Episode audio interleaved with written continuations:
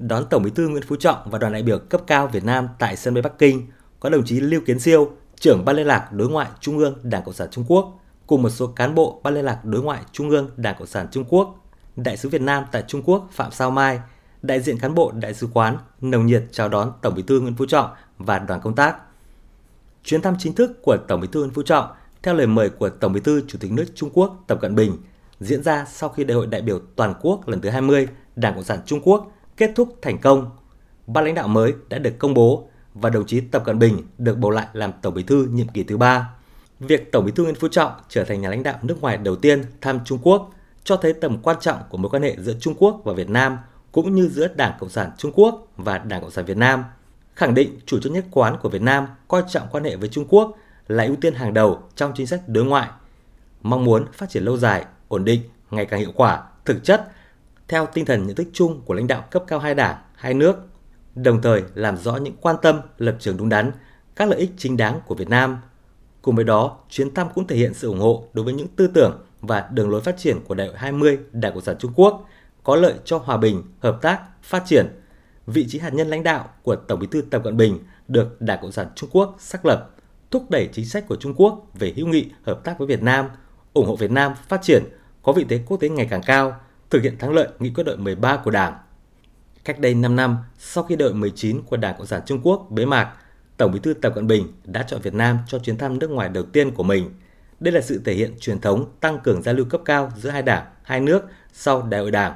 cũng là sự khắc họa mối quan hệ Trung Việt vượt lên trên quan hệ song phương theo nghĩa thông thường và có ý nghĩa chiến lược quan trọng. Thời gian qua, về tổng thể quan hệ Việt Nam Trung Quốc luôn duy trì xu thế ổn định và tích cực. Lãnh đạo hai bên đạt được nhiều nhận thức chung quan trọng, góp phần đưa quan hệ song phương lên tầm cao mới. Hợp tác trên kênh đảng, hai bên duy trì tiếp xúc cấp cao và thiết lập cơ chế hợp tác, giao lưu giữa các ban đảng ở trung ương. Dù điều kiện đi lại giữa hai bên còn khó khăn do ảnh hưởng của dịch COVID-19, nhưng hai bên vẫn duy trì kênh trao đổi thường xuyên bằng nhiều hình thức linh hoạt, đạt hiệu quả cao. Từ năm 2020 đến năm 2022, Tổng Bí thư hai đảng 4 lần điện đàm.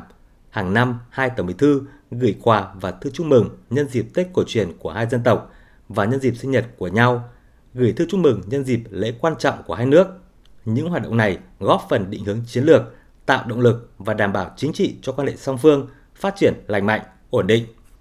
Tại các sự kiện chính trị quan trọng của hai đảng, đặc biệt là dịp đại hội 13 của Đảng ta và dịp kỷ niệm 100 năm thành lập Đảng Cộng sản Trung Quốc năm 2021, hai bên đều có những hình thức chúc mừng đặc biệt thể hiện sự coi trọng cao độ đối với quan hệ Việt-Trung. Trong quan hệ kinh tế, thương mại và đầu tư, Việt Nam liên tục là đối tác thương mại lớn nhất trong ASEAN từ năm 2016, nước đối tác thương mại lần thứ 6 trên thế giới từ năm 2020 của Trung Quốc. Năm ngoái, tổng kim ngạch thương mại Việt Nam Trung Quốc đạt 165,9 tỷ đô la Mỹ, tăng 24,6% so với năm 2020.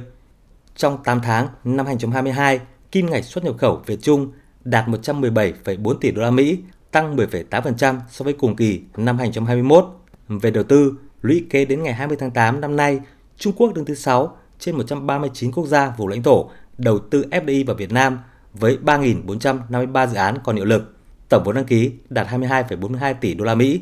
Riêng 8 tháng đầu năm nay, Trung Quốc đứng thứ tư trên 94 quốc gia vùng lãnh thổ đầu tư vào Việt Nam với 143 dự án, tổng vốn đạt 1,4 tỷ đô la Mỹ.